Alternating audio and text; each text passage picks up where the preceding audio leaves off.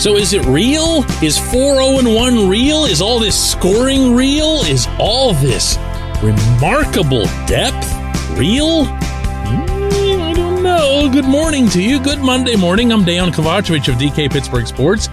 This is Daily Shot of Penguins. It comes your way bright and early every weekday if you're into football and or baseball. I also offer daily shots of Steelers and Pirates where you found this. The Penguins are in Edmonton playing the Oilers tonight and they have a chance to extend their point streak to open the season. They also have a chance to add to their ridiculous goal total that they've piled up through five games in having scored 27 already, four times scoring six goals, including the six to three victory in Columbus a couple nights ago. It's a good hockey team. This has been the foundation for my analysis of this team for months now.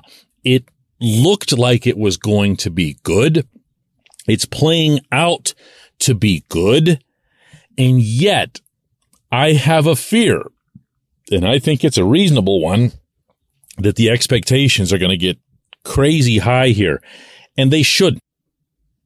At least not at this rate. Not to be a wet blanket here, but they haven't faced the best teams in the league. And when they have, they haven't faced the best goaltending in the league, to put it mildly. Even when they went against the Lightning, they saw Brian Elliott instead of Andrei Vasilevskiy. They've also seen Sam Montembeault. They've also seen Elvis Merzlikins, Cal Petersen, who's really struggling for the Kings. It, it, it's, it's, it's just temperate is all I'm saying here. They're not going to win every game they play. They're not going to get a point out of every game they play. They're certainly not going to score six goals in every game they play for the remainder of the winter. And there's going to be some stinkers in there, although we can argue that already there was a stinker in Montreal and of course that first period in Columbus. It's going to even itself out.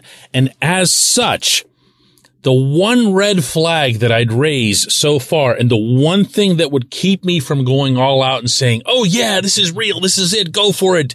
Uh, go ahead and get excited and everything is that this team, I believe this and I'm going to continue insisting on this until proven wrong needs to build itself on defending. It needs to become a strong, solid, responsible, but also aggressive defending team. And that really hasn't been the case to date. And I have a feeling that's why Mike Sullivan himself has been mm, a little guarded, a little bit filtered in the praise that he's offered to the team. He has appreciated their resolve, their resilience was what he mentioned in Columbus after the game in coming back from not starting out so great. And he's giving them everything that they'd want to hear as it relates to scoring. But he knows they're not going to be able to score their way to a championship. He knows that. And he's got to start sending that message to them sooner rather than later.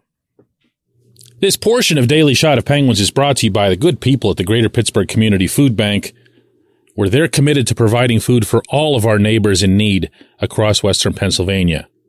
They, in turn, need your help. Find out how $1 can be turned into five full meals. For those in need, visit pittsburghfoodbank.org. One little example of that. Here's what Sullivan had to say in Columbus about the, the, the lousy start that they had and about how scoring is something that's going to happen for the Penguins regardless and how they need to, just, here, just, just listen to him. I think it's important that you have that balance where where other lines, other people can step up and chip in offensively in, in, those situations. And and we've gotten that in this early part of the season. We're getting offensive production throughout our whole lineup. I I just think it makes us so much more difficult to play against. You see what I mean there? He's he wants to say a lot more than he is, but like most good coaches and managers in professional sports, he knows not to get real nasty after a W. Uh, say what you want about the Penguins' overall showing in Columbus. The fact of the matter is they were down 3-1 and they ended up winning 6 to 3. You don't go into your room after that and blister these guys because as soon as you turn and walk out of that room, they're all going to look at each other and go, the, the heck did he want? You know, we just scored twice as many goals as the other guys. That's a point that you make instead in a practice setting. Uh, that's a point that you start passing along to your team's leadership group. And by the way, by the way, that's also why when Sidney Crosby was asked after yet another three point output of his own in Columbus, uh, how he thought the team was playing, he was measured too. He threw out stuff like we can be a lot better. And they can. Look, how do I put this without sounding like a total wet blanket here? I, I don't know that I can, but I'm going to give it a shot. This team can score and this team can skate and this team continues to have high level skill. And when you consider that someone like Danton Heinen can just like this go from third line to first line and become an impact guy for you that night, then the depth is something that's contender worthy. It really is. But this team at this age level, and for the amount of hockey that has to get played in the playoffs and all the octane that's involved in that is going to have to be founded from the back out. I have said repeatedly that the only way this team competes for the cup this season is if Tristan Jarry competes for the cup. But he'll need help he'll need way better and way more aggressive pursuit of the puck in the Pittsburgh zone than what he got the other night in Columbus. He'll need support. He'll need a defense in front of him that whenever there's a long sustained period of attack time for the opponent in the Pittsburgh zone, he'll need to feel and see and experience that these guys can go and get the puck back. That's what's been missing to date. That's what's keeping me from going over the top here with any kind of assessment. Once you see the Penguins put that into the mix, and I believe they're capable of it. I believe they're more capable of it on the back end than they were with the defensive roster that they had last season. Once that happens, well, look out. When we come back, J1Q.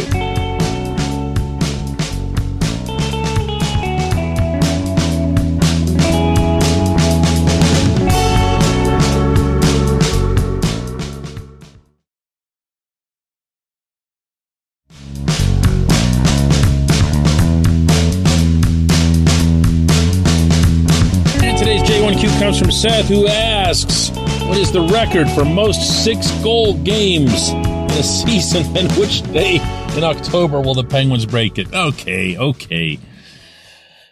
It's a very good offensive team when everyone's healthy and when everyone's churning. Now, what I could keep being the wet blanket here and point out to you that they're all not all going to stay healthy and they're not all going to stay churning. First of all, too much of the top six is in the mid thirties. And from there, you've got the Jason Zucker factor. You look at this team just with Zucker alone, just, just isolating on him and the difference that he makes for that second line.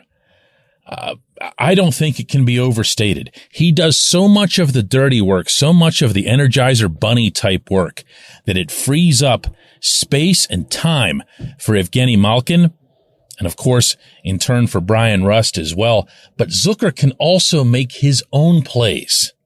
And that, that second line in general has been such a difference for the Penguins between last season to this season. Now, in turn, you owe that in large part to Rickard Rakell fitting as well as he has on the first line.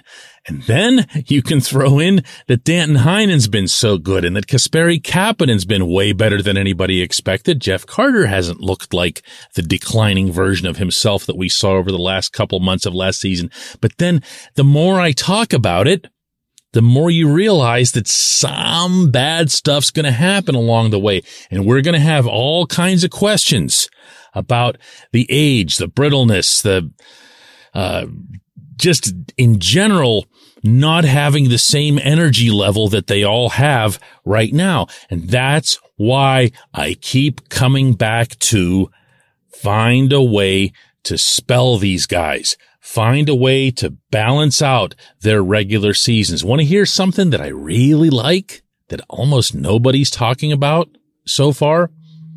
Chris Letang's usage. You notice that he's not out on the PK? Have you noticed that his ice times haven't been super wild, like 25, 26, 28 minutes? Hmm. Have you noticed that Sid isn't taking as many faceoffs? Do you have any idea what kind of wear and tear on the body face offs alone can cause? The damage that gets done to your knees, your shins, your, uh, your hands, your wrists, you're getting whacked up pretty much every time. If you take that out of a player's mix, if you take that out of a skilled centerman's mix, something that would affect him from being as sharp as he needs to be when it comes to making a pass or finishing a play. Yes, yes, this is what you do. Resting guys on pointless practices or pointless skates or not, you know, having them, uh, you know, I don't know, go, go out on the ice the day after you play two games or whatever. Just cool it with these guys. They know how to take care of themselves. They know how to pace themselves. They know how to keep themselves in condition. Not everything has to be hockey the way it was in 1967.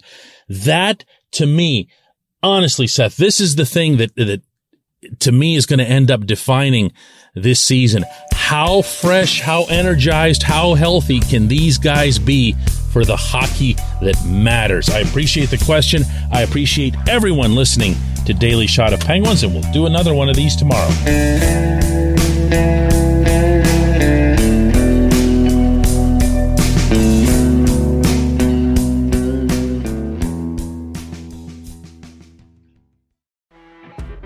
You know, when you're listening to a true crime story that has an unbelievable plot twist that makes you stop in your tracks? That's what our podcast, People Are the Worst, brings you with each episode. I'm Rachel. And I'm Rebecca. We're identical twins who love true crime cases that make you say, didn't see that coming, and we hate the people responsible for them. Listen to People Are the Worst now on Apple, Spotify, or wherever you get your podcasts.